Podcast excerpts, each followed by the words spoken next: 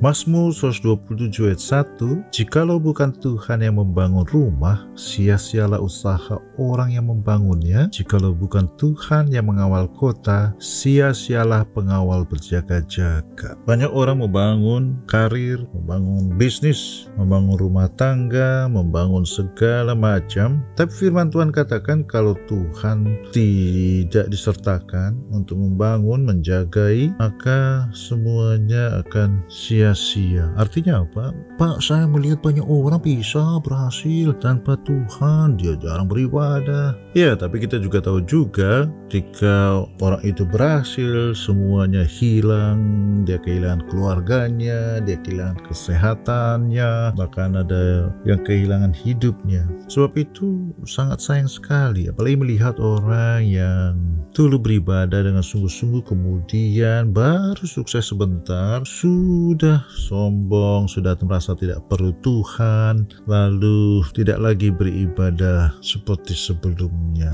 Padahal begitu gampang segala sesuatu itu hilang seketika bila bukan Tuhan yang menyertai, menjagai, melindungi kita. Sebab itu jangan lupakan Tuhan, sertakan Tuhan membangun segala sesuatu yang kau bangun dalam hidup ini. Amin.